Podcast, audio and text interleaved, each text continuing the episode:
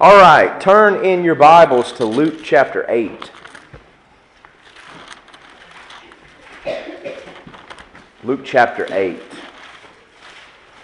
I want to look at a couple of verses here from the story of Jesus when he healed the demoniac. The demoniac was possessed of a legion of devils. He was in the land of the Gadarenes on the east side of the Sea of Galilee, running around, living in the tombs.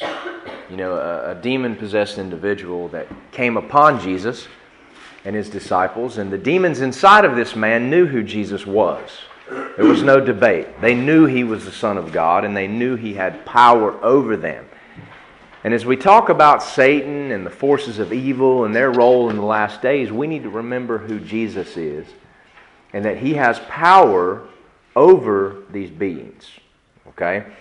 And I just was reading this the other day and saw something that I've never seen before. And it was a, it was a lesson that the Bible is a wellspring of wisdom, and there's always something there to teach us. Always. And I was just encouraged by it. I wanted to share it with you as a means of introduction. Um, Jesus obviously cast out these devils, cast them into the pigs. I've been to the spot in Israel near the cliffs on the east side of Gennesaret or the Sea of Galilee and seen where this probably took place. It's an interesting area. And the word spread that this man, whom many people feared, had been healed.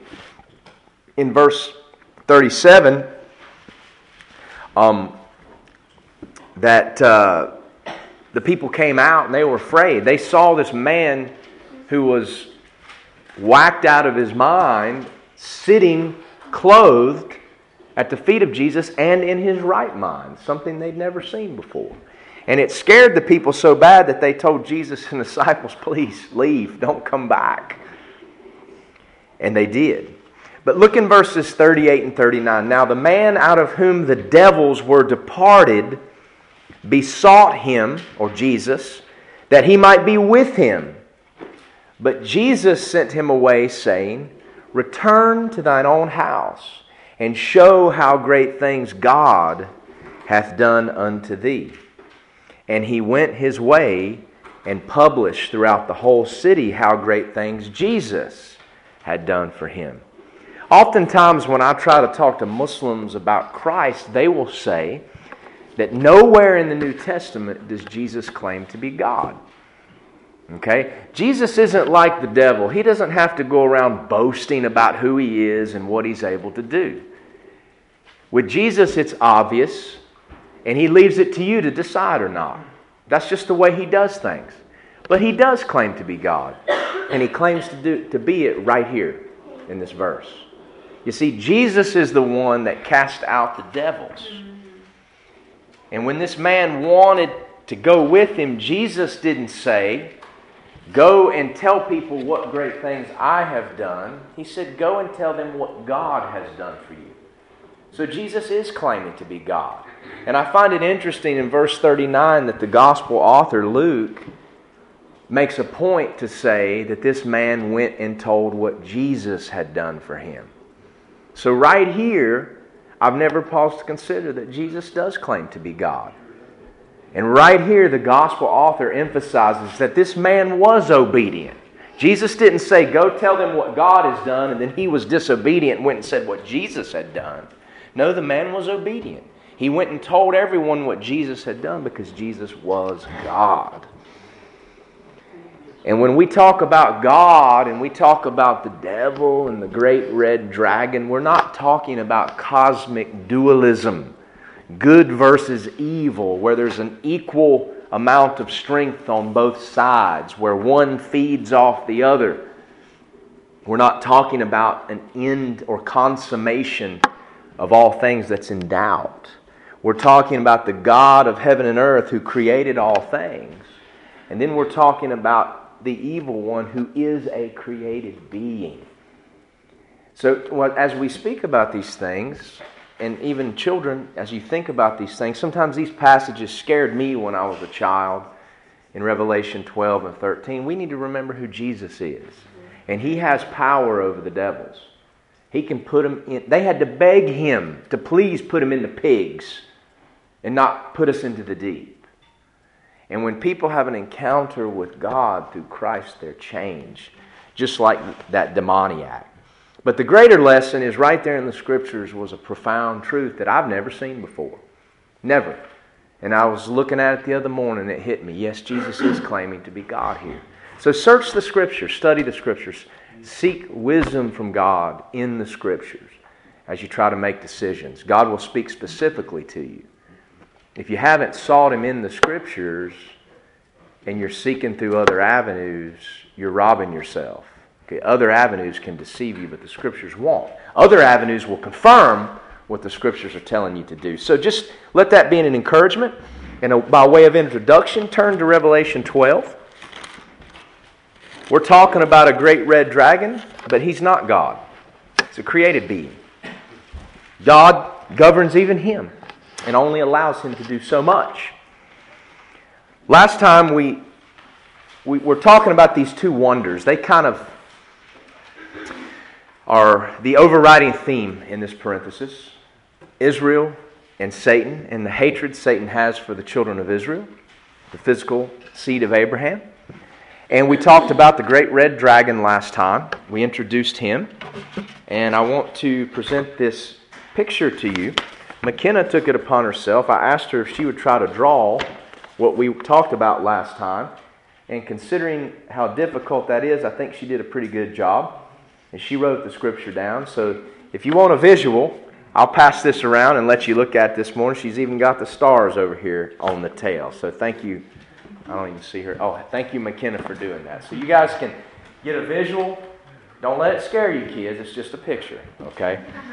It's pretty scary, though. Um, but uh, I want to talk this morning, verse 3. We introduced the two wonders last time. We talked about Satan, the adversary, as he's revealed here a great red dragon, as he's revealed in Job 41, the Leviathan. But I want to zero in today on his description at the end of verse 3. It says, And there appeared another wonder in heaven, and behold, a great red dragon, comma. And that's where we stopped last time. I want to finish verse 3 today. What does it say about this great red dragon? Having seven heads and ten horns and seven crowns upon his heads. I want to talk a little bit today about seven heads and ten horns. These things are there for a reason. This description is given for a reason, and I want to look at it. So, we're going to look up a few verses today. I'm going to need your help, men. And uh, I want to show the connection here. So, we see seven heads, ten horns. This isn't the only time we're going to see this in the book of Revelation. So, let's see where else we can find it, because obviously, if we find it elsewhere, there's a connection. So, Matthew, if you look up Revelation 13 1, Eric, chapter 17, verse 3. Okay? Jason, I'll have you look up Daniel chapter 7, verse 7. And Jim, I'll have you look up Daniel chapter 2, 41 through 42. Okay? So, here in chapter 12, we're talking about a great red dragon who is Satan, seven heads, ten horns. Let's look at 13, verse 1. I stood upon the sand of the sea and saw a beast rise up out of the sea, having seven heads and ten horns, and upon his horns ten crowns, and upon his heads So here we have a beast that comes out of the sea. Who is the beast in chapter 13? Anybody know? Mm-mm. That's it's the Antichrist. Okay, guys? The Antichrist, we'll talk about that later, has seven heads and ten horns, just like the dragon. Okay? Revelation 17, verse 3. So he carried me away in the spirit into the wilderness, and I saw a woman sit upon a scarlet colored beast, full of names and of blasphemy, having seven heads and ten horns. Revelation 17, John sees a vision that's called Mystery Babylon, the mother of all harlots and whores and abominations of the earth. And he sees this great whore drunk with the blood of the saints sitting upon a scarlet colored beast in the wilderness. And this scarlet colored beast has seven heads and ten horns. Okay? We're going to look into that. I actually wrote a commentary on chapter 17 for a school project one time, years ago. Um, it's a bunch of uh, scholarly language that you probably wouldn't understand, so there's no point for me to read from it. It was a, a school assignment in seminary. Um, so we have this scarlet colored beast with the same description. Daniel chapter 7, verse 7. This I saw in the night vision, and beheld a fourth beast, dreadful and terrible, and strong exceedingly. And it had great iron teeth, it devoured and brake in pieces, and stamped the residue with the feet of it. And it was diverse from all beasts that were before it, and it had ten horns. So we have Daniel's fourth beast. Those four beasts, as we've studied before, represented four Gentile kingdoms that would arise from his day forward and be an instrument of persecution against Israel. And this last beast, a revised, not a revived Roman Empire, would be terrible. And this beast would have ten horns. And of course, we learn that out of these ten horns comes a little horn which is Antichrist. So Daniel's fourth beast has ten horns. Okay? And then chapter 2, 41 through 42. Jim. Whereas they saw some feet and toes, part of the potter's clay, and part of iron, the kingdom shall be divided. There shall be in it of the strength of the iron, for as much as they sawest the iron mixed with married clay. And as the toes of the feet were part of iron, part of clay, so the kingdom shall be partly strong and partly broken. This is Daniel's vision of that great image that he saw and interpreted from Nebuchadnezzar's dream. The four beasts or four Gentile world kingdoms as God sees them, hideous beasts. The image represented these same four kingdoms, Gentile kingdoms, as man sees them. Precious metals, but they deteriorated in their uh, density and their value, and it was a top heavy image. And the head of gold eventually deteriorated and became feet and toes of iron mixed with clay. The legs and the, the, the iron legs and the, and the waist going down to the feet and toes was the fourth kingdom. And this, obviously, this image had toes, so how many toes was it? Ten toes. So Daniel's vision has ten toes in chapter 2, or Nebuchadnezzar's vision. Daniel's in chapter 7 has ten horns. Okay? The great red dragon has seven heads and ten horns. The beast out of the sea, Antichrist, seven heads, ten horns. And then the scarlet, scarlet colored beast that gives the rod to the whore, the woman, and then devours her, has seven heads and ten horns. So there's a connection here. It's all controlled by Satan.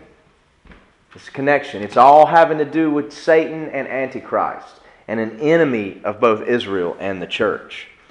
But what are these seven heads? Okay? Ten horns are the form of the last kingdom. We'll talk about that in a minute. But what are the seven heads? What do they possibly represent? For the answer, since, since there's obviously a connection between the scarlet colored beast in chapter 17 and the dragon and the Antichrist and these verses from Daniel, we can go there for the answer.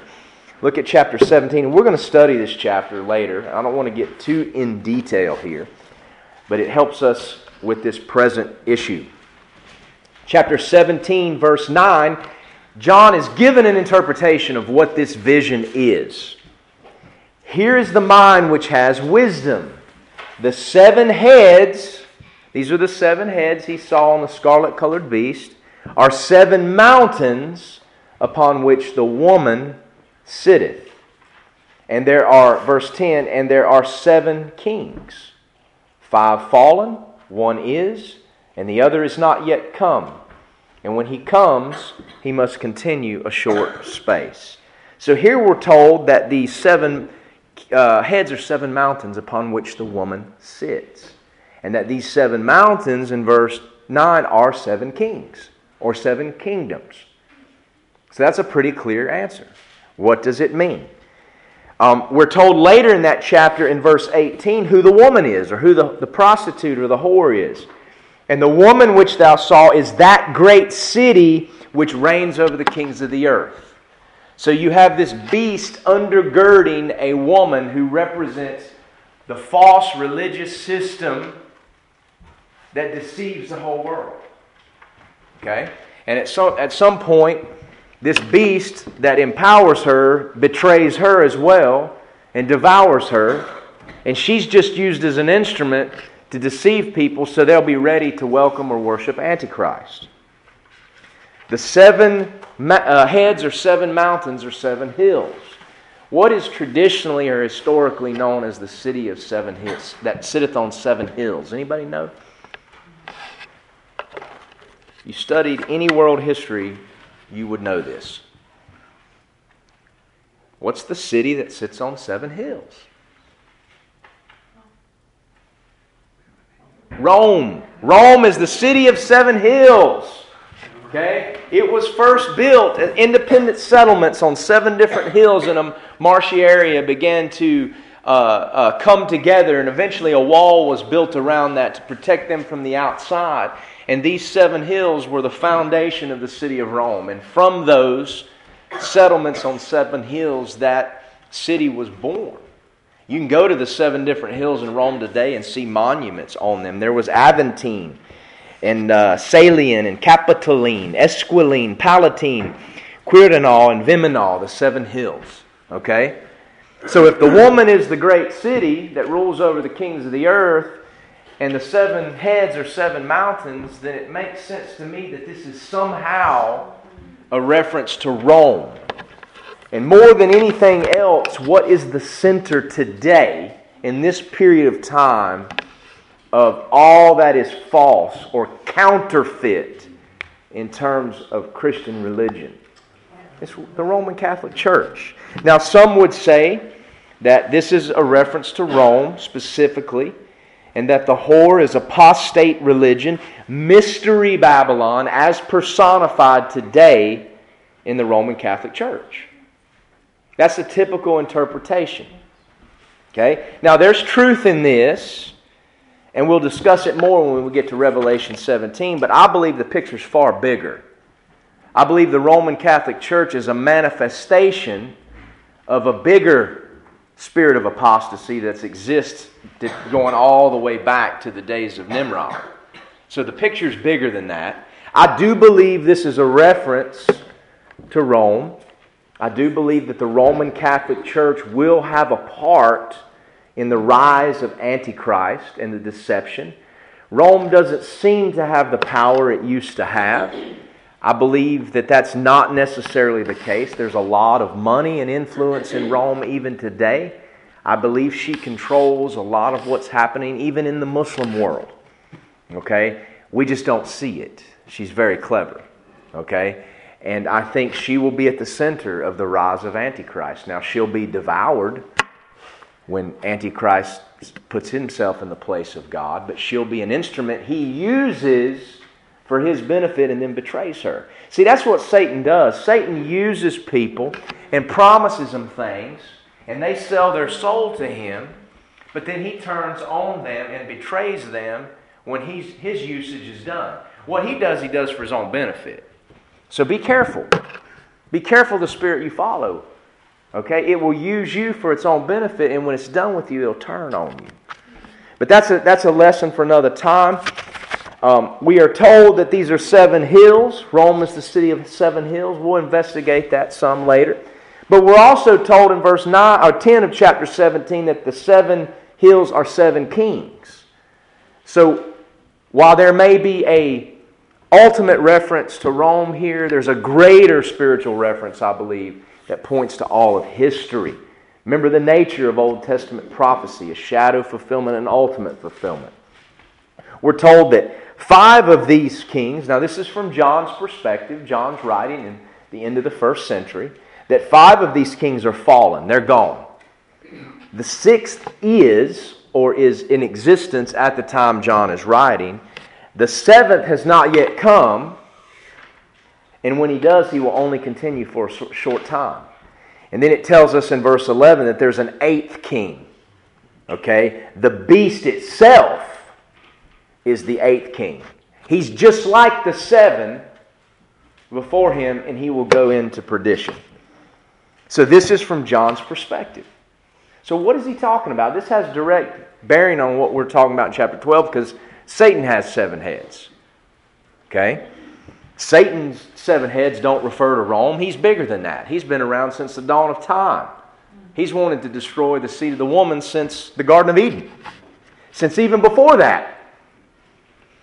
We'll talk about that in a minute. But John's perspective, from his perspective, there are seven kings or kingdoms. Five are gone. One is at this time. Another's coming. What about Daniel's perspective? The Bible doesn't contradict itself. We know, and we've already mentioned, that Nebuchadnezzar had a dream, and we're told that that dream or that image represents, in the interpretation Daniel gives, four Gentile kingdoms. From Nebuchadnezzar forward until Messiah in his kingdom. Messiah would be the stone cut without hands that becomes a mighty mountain and fills the earth. And that's the millennial kingdom. So Daniel's told from his day until the millennium, there's only four Gentile world kingdoms. Okay? We know Babylon uh, arose in 605 BC. That was the kingdom uh, that Daniel lived in at the time. 539 BC, the Medo Persia would supplant Babylon as the Gentile world kingdom. 331 BC, Greece would arise and overthrow the Persians. And then in 146 BC, Rome would arise and defeat the Greeks, or assimilate the Greeks and become one of the greatest empires in the history of the world. Rome was represented by the, the, uh, the thighs and legs of iron. You know, the eastern and the western kingdom would divide, and this eventually becomes 10 toes, iron mixed with clay. Okay? A revised Roman Empire of sorts. In a sense, Rome, the Roman Empire, has never ended. The, the major nation states in Europe today were Roman territories. Okay? And the nation states we have today in, in, in Europe are just the old Roman provinces. They've never become anything else. In a sense, the United States is transplanted Roman Empire a revised form of government, much like what existed in the Republic of Rome. More so the Roman Empire. Today we got a president that thinks he's a king. So Daniel uh, tells Nebuchadnezzar there'd be only four kingdoms from his day forward. They're represented as precious metals with diminishing value and specific gravity.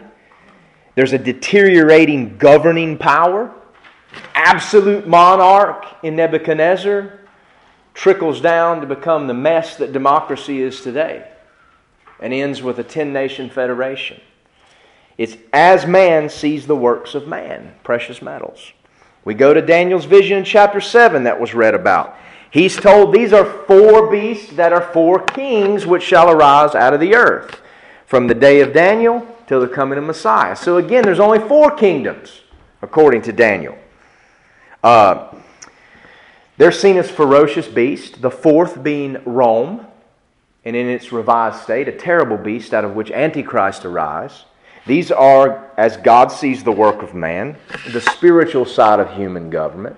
So I don't care how great you think this government is in our country today, it has a spiritual side. And in man's eyes, it may be glorious, but in God's eyes, it's grotesque. It's grotesque, whether it's Republican or Democrat, whether it's liberal or conservative. I'm just sick of all the labels, to be honest with you. Republican, Democrat, is she a conservative? Is he a true conservative? Is he a liberal? I'm not a liberal, I'm not a conservative. I'm not a Republican, I'm a Democrat, I'm a Christian. Mm-hmm. Okay, and Ronald Reagan's dead. Okay? He's dead. The great conservatives we talk about, they're gone. This is a different world we live in, folks. Quit worrying about those labels. They don't mean anything. And the most conservative man on that Republican stage is not clean as the driven snow. I can promise you that.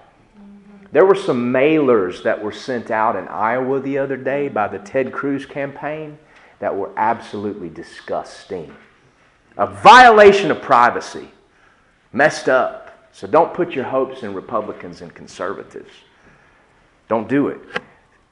Spirit, uh, the spiritual side of human government Don't put them in liberals and communist Democrats either. Put them in the Lord.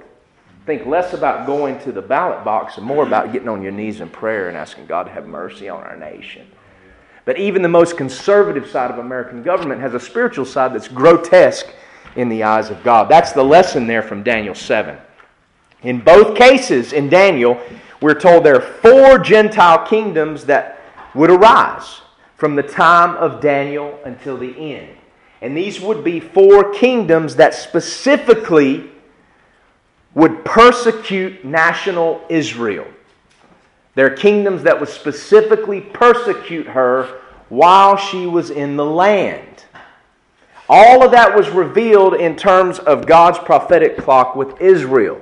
These are kingdoms that would arise that would be used to persecute, or that would persecute Israel while she was a nation. Okay? Four kingdoms. Babylon, it's mentioned 284 times in Scripture, and almost always it's in connection with Israel. We know that Babylon is who led away the people of Israel into captivity for 70 years. Nebuchadnezzar and the kingdom of Babylon destroyed Solomon's temple. She was that first kingdom, as revealed in Daniel. The head of gold, and that first beast that has looked like a lion and stood up and became like a man. The second kingdom, Medo Persia, Cyrus, it's 58 times in Scripture. King Cyrus was mentioned by name over 100 years before his birth in Scripture, is one of the great examples of prophecy being fulfilled. He, w- he made a decree that allowed the Jews to go back and rebuild their temple. It was a great thing in terms of the Jews and preserving their nation. And that stuff happened during the days of, of um, uh, uh, Zerubbabel and Joshua the high priest and Ezra and Nehemiah. But Medo Persia did persecute Israel on and off for about a hundred years. When you read in the book of Ezra, sometime after, later, when the work was still not finished, Artaxerxes, the king, stopped the work for a period of time. He suspended it. That was in Ezra chapter 4. We see the persecutions that Nehemiah had to deal with. In the book of Nehemiah, in Esther, Haman's plot sought to deceive the king into committing genocide against the Jews and erasing them from history. So Persia was an instrument of persecution against the Jews. The second kingdom, okay, the, the torso of, of silver, okay, the second beast, the bear raised up on his side with, with the, the three ribs in its mouth. Okay? The second kingdom. The Jewish festival of Purim, Ezra 5 and 6, remembers the attempt that Haman made to commit genocide against the Jews as an officer of Medo Persia and its failure. When we were in Israel last spring, they were celebrating Purim.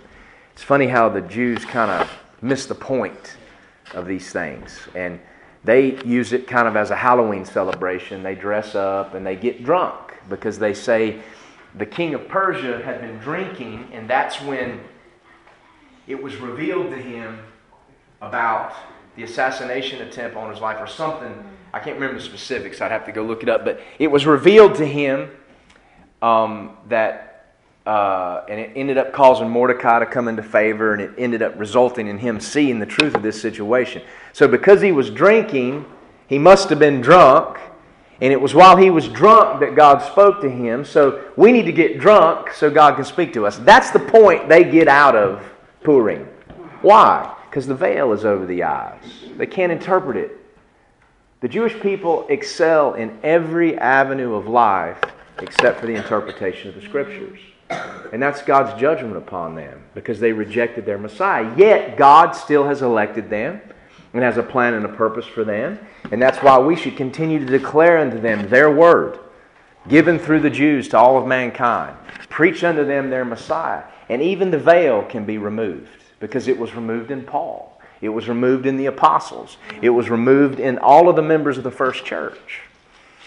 But a side note uh, Greece, the third kingdom, Nine times in Scripture, it existed primarily during the intertestamental period, the 400 years between the uh, prophet Malachi and the Gospel of Matthew. There are many references to the kingdom of Greece in the apocryphal books of the Maccabees.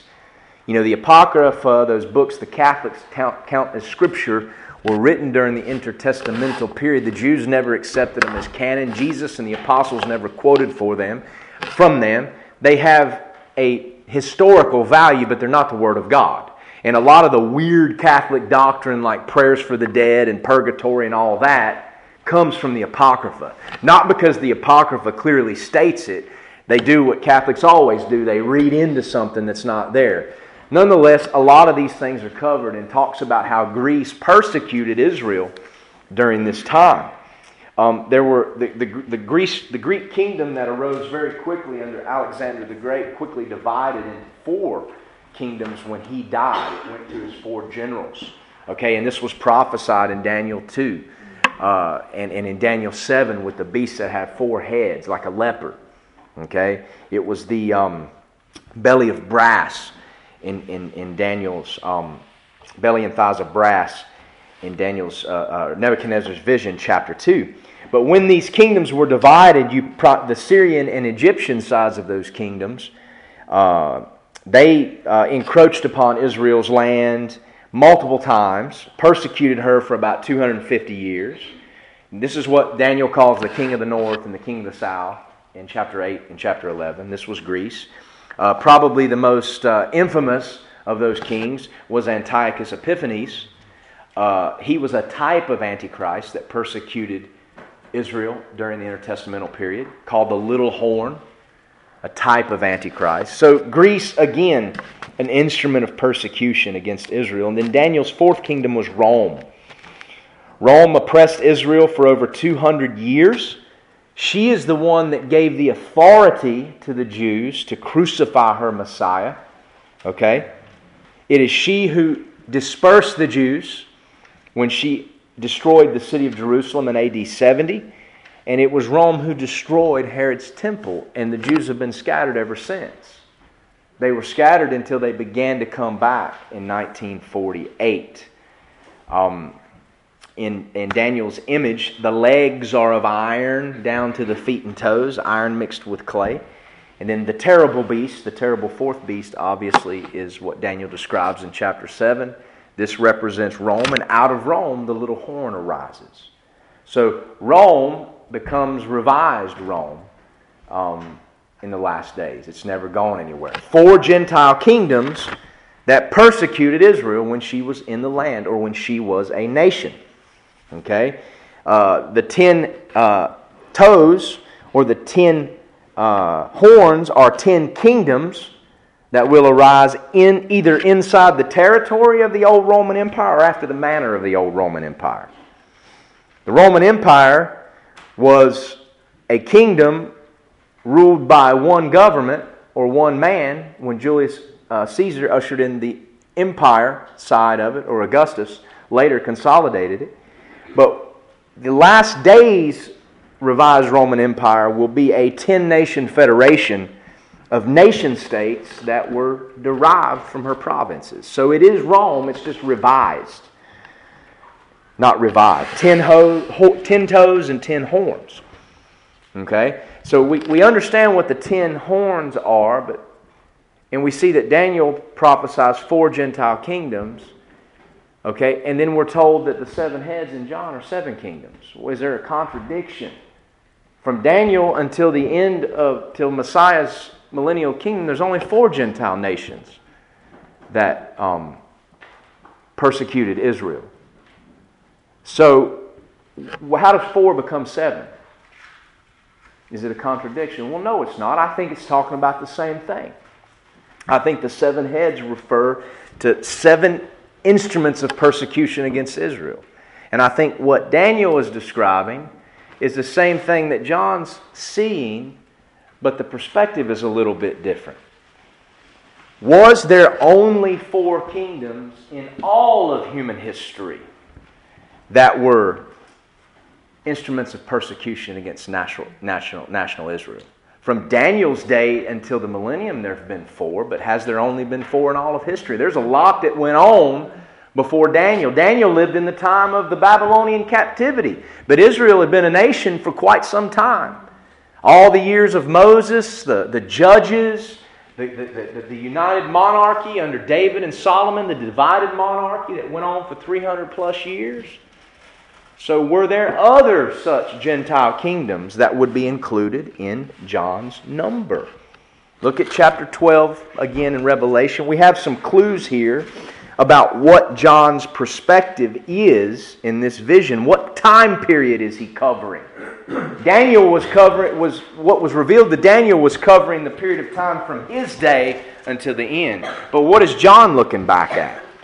There's a few clues. Look in verse 4. Said the dragon's tail drew a third part of the stars of heaven and cast them to the earth. And then it talks about how he was waiting for the woman to deliver her seed so he could devour it. These are allusions back to the book of Genesis. They're allusions back to the Satan's fall when he took a third of heaven with him. Jesus said he saw Satan fall like lightning from heaven. This is an event that happened in the beginning. The prophecy of the seed of the woman that would crush the head of the serpent was given in the Garden of Eden. Satan's been waiting to devour that seed going all the way back to the beginning. Look at verse 9. Here's another clue. The dragon is identified. He's identified as that old serpent. So we have another allusion all the way back to the Garden of Eden. So those clues tell me that John's scope here is all of human history from the Garden of Eden until the end. Daniel's is from his day until the end. So John's given us a bigger scope. Okay? the entire times of the Gentiles, per se. Not just Babylon until now, but going all the way back. Okay? In chapter 17, he's given this vision of this scarlet colored beast, and he's told that the seven heads are seven hills upon which the woman sits, and are seven kingdoms. Okay?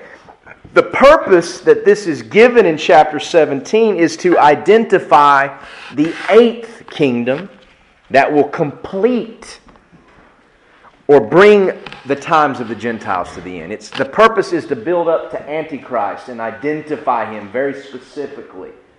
So it's related to that. Let's look at a couple of verses to try to see who are these other kingdoms that John's talking about. How does four become seven? Remember, Daniel saw from his day forward.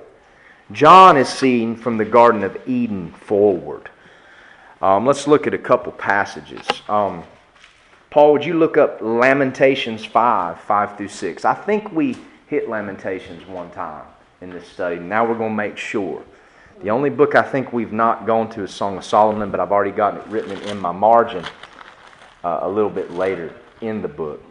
Tony, if you'd look up Isaiah 52, 4.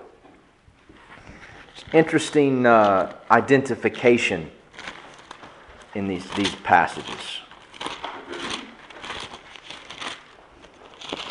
Lamentations 5, 5, and 6.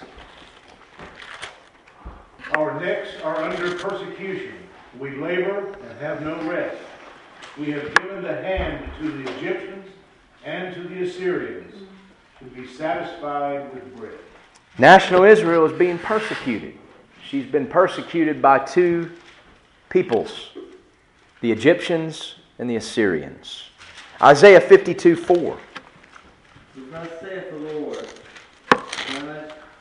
my people went down aforetime into Egypt to sojourn there, and the Assyrians without cause.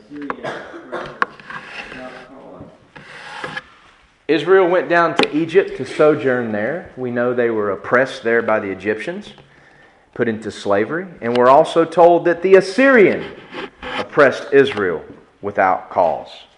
If we're going back to the beginning of time, there were two kingdoms that specifically persecuted national Israel that aren't included in Daniel's number because he's looking from his time forward. But when you go all the way back, we have to consider Egypt and Assyria. Egypt was the first kingdom to oppress national Israel. Israel wasn't a nation until Jacob and his sons and their families went down to Egypt and became a nation. God allowed them to go down there and live so they could be preserved. And 70 people that went down, and 75, the total number together, would grow and become a couple of million in a short period of time. Israel became a nation. A nation is not just a land, it's a people. She became a national people in Egypt. Egypt is mentioned 731 times in Scripture, almost always concerning Israel. Israel became a nation in Egypt and she was oppressed for it. We know the story of the Exodus. We know what Pharaoh did. We know about the king who arose that knew not Joseph. Pharaoh Necho killed King Josiah when he came through the land.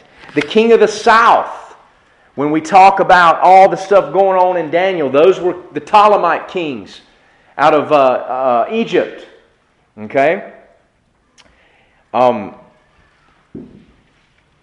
Ezekiel 29 14 and 15.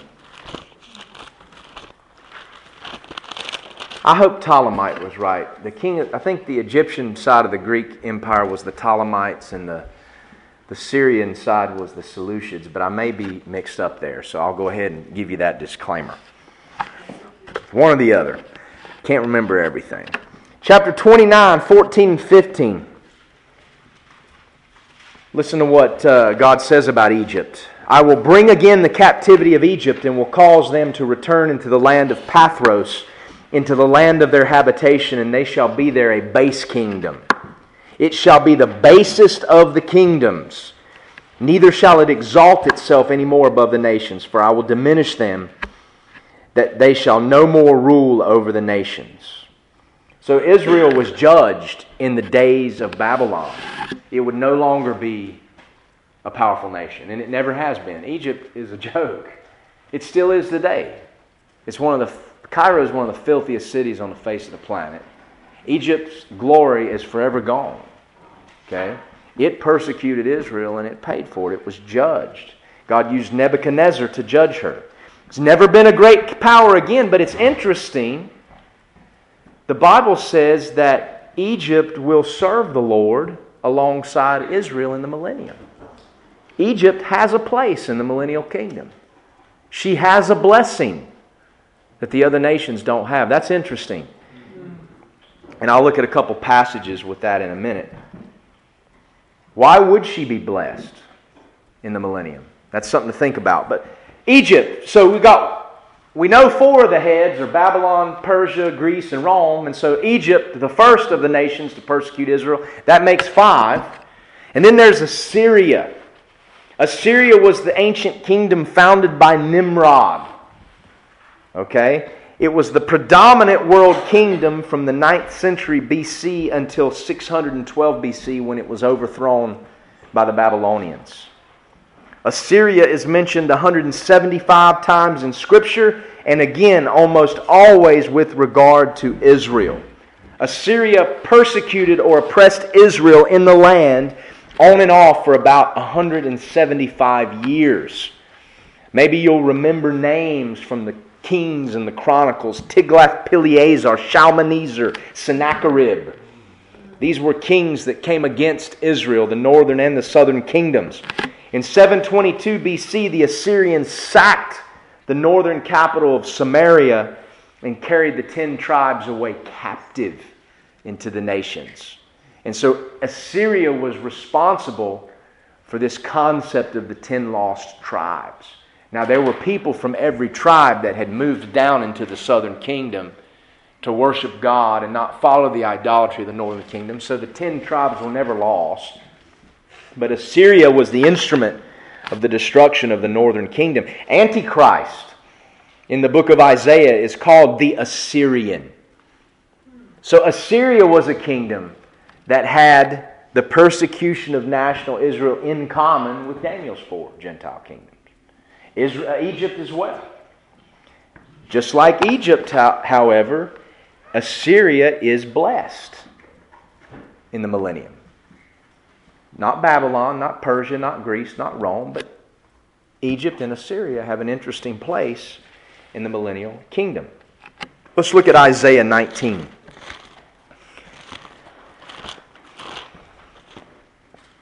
Isaiah 19 23 through 25. Listen to this. In that day, this is talking about the millennium, there shall be a highway out of Egypt to Assyria.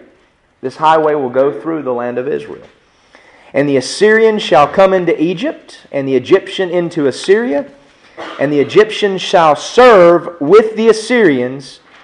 In that day shall Israel be the third with Egypt and with Assyria, even a blessing in the midst of the land, whom the Lord of hosts shall bless, saying, Blessed be Egypt, my people, and Assyria, the work of mine hands, and Israel, mine inheritance.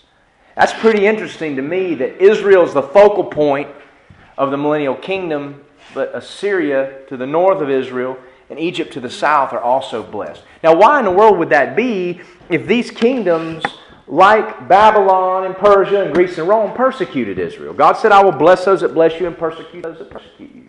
Why would that be?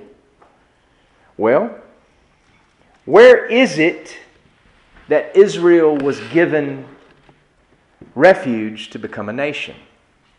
Egypt. There was a Pharaoh and there was a people that welcomed Joseph's family into the land, that gave them a place in Goshen. And because of that, Israel became a nation. There was a king who arose who knew not Joseph, and Egypt turned on, on the Israelis or the, uh, the Israelites. But God doesn't forget the faithful work of others, even if their sons and their daughters and their descendants renege on that. God doesn't forget what the Pharaoh who blessed Joseph did. And because of that, because Egypt was where the, the sons of Abraham became a nation, they bought to themselves a blessing. And God hasn't forgotten that. They will be blessed in the millennial kingdom. What about Assyria? Where was Abraham before he was called by God? Where did he live? He lived in Assyria. Abraham was an Assyrian before God called him out and promised to make of him a great nation. Egypt was where Israel became a nation of people. Assyria was in the land of Abraham's birth. So, by that fact alone, Assyria, a land that gave birth to Abraham, Abraham's family, even when he left, blessed him by providing a wife for his son Isaac. You know, Jacob was able to go up there and find a place to live with Laban. I know Laban kind of tried to take advantage of him a little bit, but still he came out of there with two wives. And the 12 sons of, of, of, of Jacob were born, which would give rise to the 12 tribes. God didn't forget these things. And because of that, Assyria is blessed in the kingdom or the millennium. God doesn't forget the things we do to bring glory to Him. Assyria, that's where Jonah went to preach to Nineveh. Nineveh was the capital of the Assyrians. Wicked people. The reason Jonah didn't go or didn't want to go isn't because he was afraid necessarily. If you go read later in the book, he didn't want to go because he knew how good and merciful God is, and he knew the people would repent, and he knew when they did, God wouldn't judge him, and that just ticked Jonah off because Assyria was an enemy of Israel. Okay, Jonah was the first hyper Calvinist. He just wanted to sit back and let God do it. You know, I'm not going to go preach to him. God's going to do what he wants to do, and there's no responsibility here. Jonah was a hyper Calvinist, and he was rebuked for it. But what did the Ninevites do when they heard the preaching? Jonah didn't go in there and say, God loves you and has a wonderful plan for your life. Jonah went in there and said, In 40 days, this wicked, filthy city is going to be overthrown by God. And then he went and sat out on the outskirts to see what would happen. What happened? The people repented. Even to the fact point where they were clothing the animals in sackcloth and ashes. Even the king, the people re- repented. And God changed not his mind, but his way. He delayed that judgment. It would come 150 years later. Nahum the Elkoshite would prophesy that. And, and, and, and Nineveh would be so thoroughly wiped out by the Babylonians that the ruins of the city wouldn't be discovered for 2,500 years, buried in the sands of Iraq. God didn't change his mind with regard to Assyria. He changed his way. And there was a generation of people that repented. Now, God doesn't forget these things. And for that, Assyria, being the land of Abraham's birth, and there was a generation of people there that, that uh, repented and restrained uh, where persecution of Israel is concerned, God remembers that. They have a place of blessing in the land. I also find it interesting when you read the book of Acts, particularly chapter 2 and chapter 8, that Egypt and Assyria were also the earliest Gentile seats of the Christian church. Many of the first believers went down into Egypt and Assyria and won disciples. And some of the oldest church uh, testimony in the world comes from those two lands. So maybe those are reasons why they have a blessed place in the millennium. When we read about the persecution today of the Coptic Christians in Egypt and of the Assyrian Christians in Iraq at the hands of ISIS, we're talking about people descended from the, the oldest groups of Gentile Christians in church history. These are some of the oldest uh, uh, uh, lines or lineages of Christians in the world, and they're being persecuted horribly. And all we do is talk about it. What, what we ought to look for when we consider a candidate for president is someone who will act to protect these, protect these Christians and Christians here at home. He may not look exactly like, like we do, but I'll take somebody that, that wants 75% of what I want as opposed to nothing. Now, that's not lesser of two evils, you should vote for Mitt Romney. That's not what I'm saying, like people try to say. It's different than that. But we need to look for people who will protect Christians, will protect Israel, because there's a national blessing in this. And when we don't do that, we're just inviting judgment upon ourselves. I don't endorse any candidate for president right now. I may not even vote for president. I may vote for my dad again three times in a row. He's qualified. But these are the things we should look for in a candidate, not labels, not what Fox News says about somebody or doesn't say. These are things we should look for. If we can't find it, then count our vote so precious that we don't exercise it. That's another matter. So we've got six kingdoms that persecuted national Israel in history Egypt, Assyria. If you're going back to the beginning, John's perspective, you throw Egypt and Assyria in there.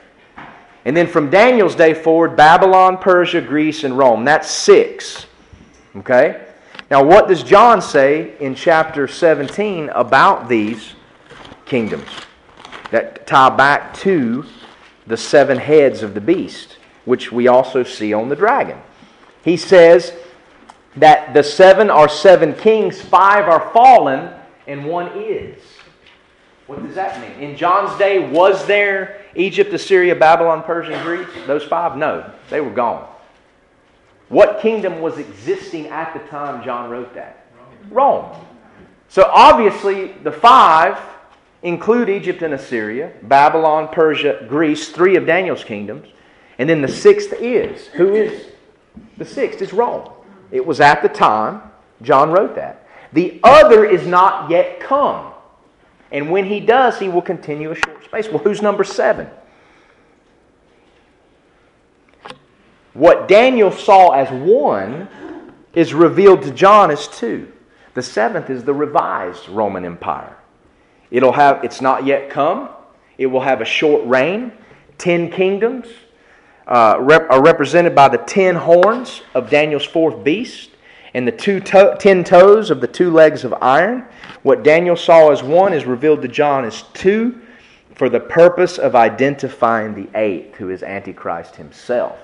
So, number seven is this 10 nation federation that will arise to, to usher in this one world government, a revised Roman Empire.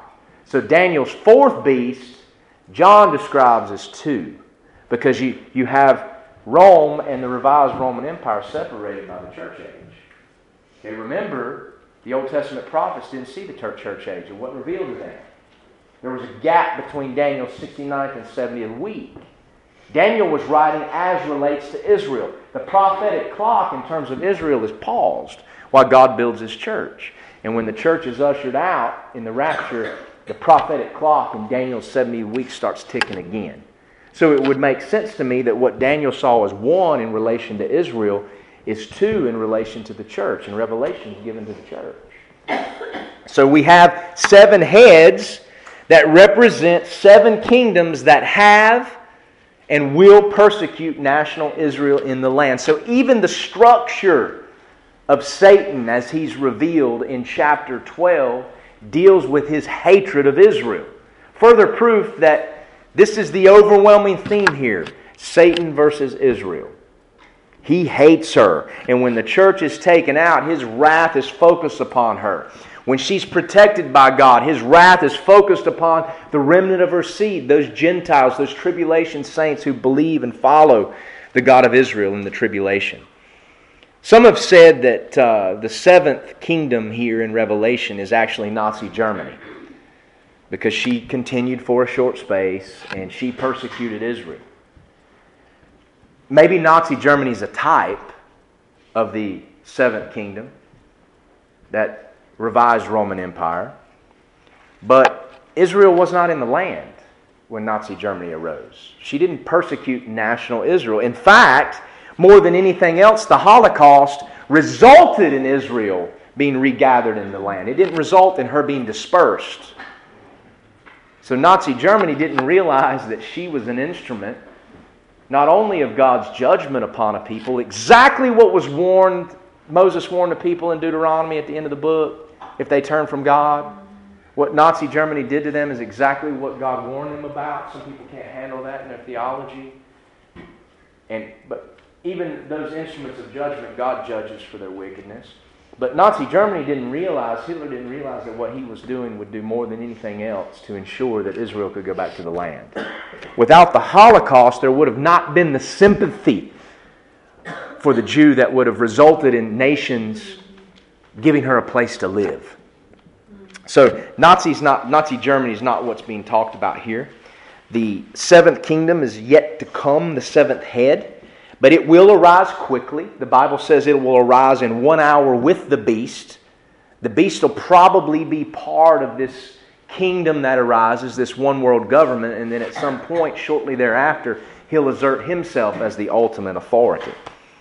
Um, and then those other kings will quickly give their power to the beast, who is then the eighth king, the Antichrist himself. The Bible says he is of the other seven. He's just like the other seven. He'll hate Israel and, ex- and act to, dis- to extinguish her. But like them, he too will go into perdition. So back to Revelation 12. I know I've been all over the place. The dragon had seven heads. These seven heads represent the seven main forms of oppression against national Israel throughout history. This, in turn, agree, agrees with the four main Gentile sources of oppression against Israel revealed in Daniel. The ten horns of the dragon are the ten horns on Daniel's fourth beast. They are the ten toes of Nebuchadnezzar's great image. They are the ten horns of Antichrist, as revealed in Revelation 13, and they are the ten horns of the scarlet colored beast uh, in Revelation 17. The seventh, uh, the form of the seventh kingdom, out of which the beast shall arise, is that ten horns. That's the form that the kingdom will take. The seven heads are the spirit of the, those Gentile kingdoms throughout history. The horns are the form. And out of this, Antichrist will arise. And Satan is behind all of it. That's the lesson. Now, it's interesting because it says here that the dragon has seven heads and ten horns. And where are his crowns? How many crowns does he have? Seven, and what are they crowning? His heads. The heads are crowned on Satan. Go to chapter 13, verse 1. This is Antichrist. Okay? We've talked about it before. I've showed you um, how this relates to descriptions of Antichrist elsewhere. I stood upon the sand of the sea, and I saw a beast rise up out of the sea, having seven heads and ten horns, and upon his horns ten crowns, and upon his heads the name of blasphemy. So the dragon has seven heads that are crowned with seven crowns. The beast also has seven heads and ten horns, but it's his horns that are crowned. Ten crowns. What does this mean? Satan has always ruled the kingdoms that have arisen to destroy Israel or the seed of the woman. He's been the ruler of all those kingdoms. Egypt, Assyria, Babylon, Persia, Greece, Rome. He'll rule that seven Roman, uh, the seventh kingdom that revised Roman Empire, those ten toes, those ten horns. He's the ruler behind all of it. So the heads, which represent these forms of oppression, are crowned. Okay? Um, he's ruled everything prior to Antichrist's kingdom. The beast has seven heads not crowned because Antichrist hasn't ruled the kingdoms prior to his. He comes to power in his day. Therefore, the ten horns are crowned on the beast because these ten kings give their power to Antichrist. It says that in chapter 17. And at the time of these kingdoms, even the dragon himself gives his full power and authority and his seat to the beast. So it's significant that the dragon's heads are crowned because he's been behind this for all of history, but the beast's horns are crowned because out of this 10 nation federation, the beast himself will rule, even to the point that Satan gives his seat and his power and authority to Antichrist. The Antichrist is the devil incarnate. And sadly, many professing Christians today will rush to bow down at his feet because their understanding of God and Jesus and the gospel is so far from the Word of God, they won't recognize who He is.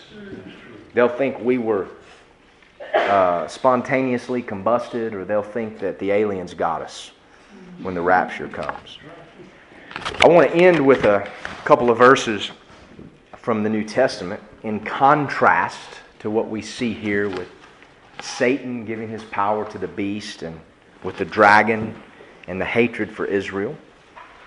Um, Matthew, turn to John 3.35. Eric, John 5, 26 and 27. And then I'll read Matthew 28, 18.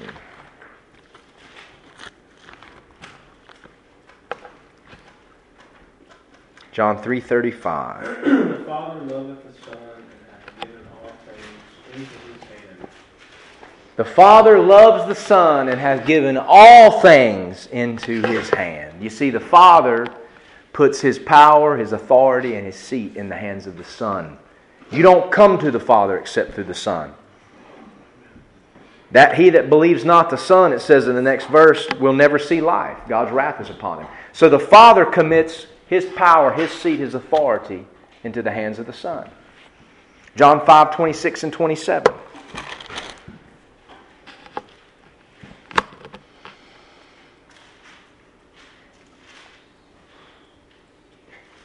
You must not have done Bible drills as a kid, Eric.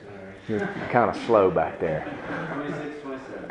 For as the Father hath life in himself, so hath he given to the Son to have life in himself, and hath given him authority to execute judgment also, because he is the Son of Man. God has given, God the Father has given the Son power and authority. No question. And then Matthew 28 18, you know, this is what ought to motivate the Great Commission. I don't know how you really look at the Great Commission and leave this verse out because this is what motivates us. Jesus came and spake unto them, All power is given to me in heaven and in earth. All power, all authority given to him in heaven and earth. Go you therefore. Well, if Jesus has been given all power and authority, where did it come from? God. Satan offered him all his power and authority, and Jesus said, No. It is written, Thou shalt worship the Lord God and him only. But Jesus, being God manifest in the flesh, God the Son, has been given all power and authority. Friends, Satan is the great counterfeiter. He wants to counterfeit everything God does because he wants to be God. So he's a copycat. God had his Son manifest in the flesh. God became man. Satan's going to copy that. He has his incarnation, Antichrist. Satan manifests in the flesh. Copycat. God gives all his power and authority into the hands of Jesus the Christ. Satan, the great copycat who wants to be like God, he can't come up with his own original plan. He's got to copy the Father, gives his power and authority, all of it into the hands of the beast. His son, Antichrist. So that's the counterfeiter. That's what Satan is a counterfeiter. So it shouldn't surprise you that a lot of what you see that comes from Satan looks a lot like what you think God or an angel of light should look like. Be careful. Satan is not obvious, he's a deceiver, and he's already infiltrated our churches. That's why we need this book. That's why we need to study this book. That's why we need to seek God's will here. Because Satan, despite his attempts to corrupt the scriptures and produce counterfeits, the true word of God remains and is preserved, and we can find the answers here. Satan's a counterfeiter. That's why the dragon has crowns on seven heads and the beast has crowns on ten horns. Because Satan gives his power and authority to the beast. Copycat. Satan, the great counterfeiter, the adversary, the oppressor of Israel, the promised seed. That's been his aim since day one. And that's why he has seven heads. He was behind those seven kingdoms that tried to destroy Israel as she, when she existed as a nation. He'll try again with this revised Roman Empire. He'll try through Antichrist, the little horn, but it won't happen. We're going to see in this great war that God comes to the aid of Israel and protects her. But Satan's number one goal, his primary purpose in this vision here, is to destroy the seed of the woman. Why would he want to destroy the seed of the woman? Because he knows it hath been written, it hath been declared by God Himself that the seed of the woman would crush the head of the serpent, would bruise the head of the serpent. He would only be able to bruise the heel of Messiah. I can survive a bruised heel, I can survive a crushed heel, but you can't survive a crushed head. That word bruise in that that passage in Genesis. That word bruise in English used to have a lot stronger meaning than it does now. When you were bruised, you were crushed. We only use it now to talk about little, I got a bruise here on my finger. That's a bruise. But Satan knew that his head will be crushed and he won't survive. Genesis 3:15. We call that the proto-evangelium. It's a Latin word that means first gospel. The first gospel was preached to the serpent himself in, in the Garden of Eden. It was preached to Adam and Eve. And since that day, Satan has been standing there waiting for the seed to be born so he could destroy it. And he's attempted to destroy it numerous times throughout history. It started with who? Who was the first seed of the woman that he killed or saw murdered? Abel. Satan convinced Cain to murder his brother. That was his first attempt. But he failed because the promised seed came through Seth. Okay? Satan tried to poison everything. Genesis 6, when the sons of God, the angels, came down and commingled and had sex with the daughters of men to try to produce a super race and to pollute the seed of the woman so that an unpolluted seed could not be born. But he failed. How did he fail? Noah was perfect in his generations. Noah's line wasn't polluted. And the seed continued. And then we come down and we there's lots of places in the Old Testament where even the seed of David hung by a thread. A single person, a child had to be hidden because people saw his life. The seed of David, the seed of Messiah, hung by a single thread.